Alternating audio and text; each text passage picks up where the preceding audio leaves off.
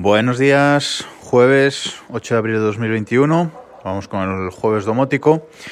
Y estaba pensando hoy por la mañana que creo que nunca os he explicado realmente cómo funciona o cómo se engancha todo mi sistema domótico. Sí que he dado pinceladas y explicado algunas cosas eh, concretas en capítulos anteriores, en jueves domóticos anteriores, pero creo que nunca he entrado bueno, pues un resumen a alto nivel de cómo funciona todo mi sistema, cómo está todo interconectado.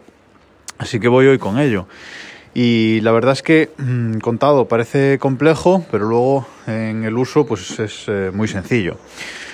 Por ejemplo, por poner un ejemplo y partir de algún punto, un interruptor, ¿vale? Un Sonoff Mini, de esos que os he contado que flasheo con Tasmota. Ese interruptor se conecta a la Wi-Fi directamente y a través de Wi-Fi habla con el protocolo MQTT, habla con eh, la Raspberry Pi, que es donde está la centralita domótica en, en mi casa. Hablan a través de ese protocolo. En esa misma Raspberry Pi hay un servidor Homebridge, este enlace para, para el sistema HomeKit de Apple, ¿vale? Ahí es donde se configura el dispositivo realmente y ese Homebridge es el que entiende las órdenes MQTT y las manda para el, interruptor. Y luego ese sistema Homebridge lo añadimos en HomeKit de Apple como si fuera un hub más, ¿vale? Como si fuera un hub de Philips Hue o algo así, ¿vale? Simplemente Homebridge se convierte en un, en un hub más que se añade al sistema.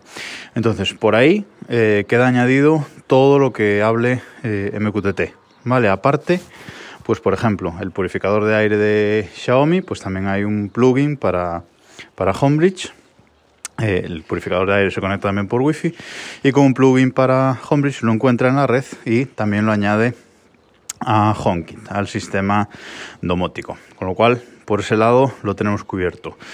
Cualquier cosa que tenga eh, plugin para Homebridge, que hay un montón de plugins, la, la estación Netatmo también se conecta a través de esa forma, todo va por ahí. Y aparte, todo lo que hable MQTT. Entonces ese lado lo tenemos cubierto. Por otro lado, pues tengo el hub de Akara, esta submarca de Xiaomi que ahora creo que es independiente, que es un hub eh, Zigbee que bueno, nos ofrece muchas posibilidades porque hay muchos sensores de temperatura, humedad, apertura de puerta, eh, interruptores eh, inalámbricos, etcétera. Entonces, bueno, esto es fundamental también en un sistema HomeKit, es directamente compartido con compatible con HomeKit, el hub se conecta a la Wi-Fi y luego los dispositivos a él mediante Zigbee. Eh, este hub, como digo, se añade directamente a, a HomeKit y funciona por ese lado perfectamente. Ya tenemos eh, esos dos enlaces dentro de HomeKit, ya tenemos dos hubs. Y habría eh, pues un, bueno, un tercero y un cuarto, iba a decir un tercero, pero hay un tercero y un cuarto realmente. Eh, yo estoy probando a no cambiar, pero sí que las nuevas cosas que vaya añadiendo a mi sistema, añadirlas por Zigbee. Y no depender solo de Akara, sino que poder añadir cualquier cosa Zigbee al sistema. De forma que le he instalado un pincho USB, un pincho Zigbee con una antenita a la Raspberry Pi y esa propia Raspberry es, se ha convertido en un hub Zigbee. Con lo cual, ahora hay unos nuevos, por ejemplo, Sonoff Mini, de estos para poner los interruptores que son Zigbee, eh, o enchufes eh, de Xiaomi que son Zigbee también. Y tengo eso conectado directamente al hub Zigbee de la Raspberry Pi.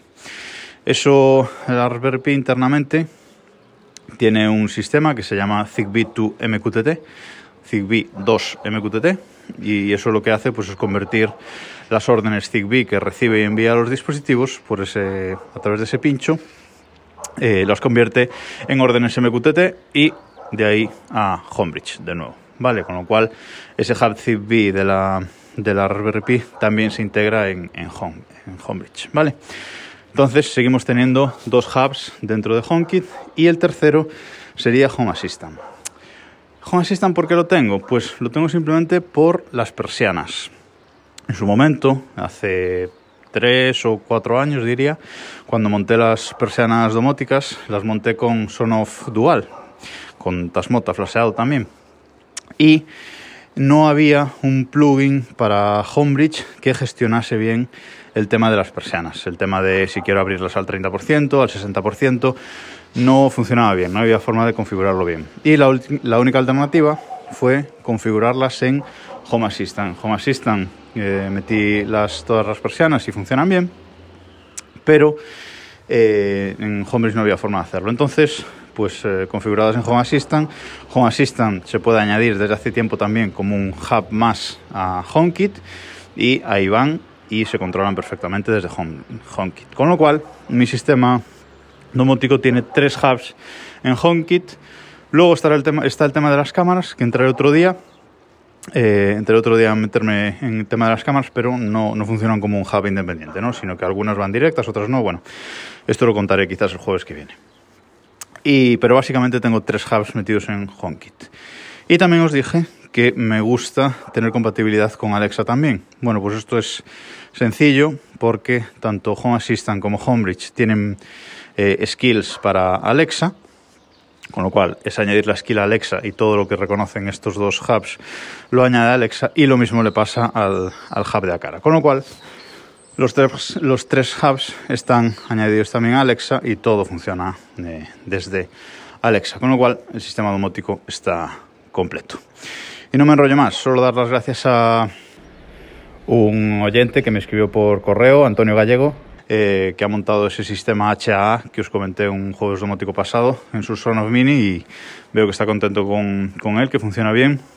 Y también a Xavi Otero que me ha escrito por por Twitter que anda probando un cacharrito para poner en el, en el telefonillo de, de casa y hacerlo domótico también, como os conté. Me encanta recibir vuestro, vuestro feedback y sobre todo vuestras aventurillas domóticas.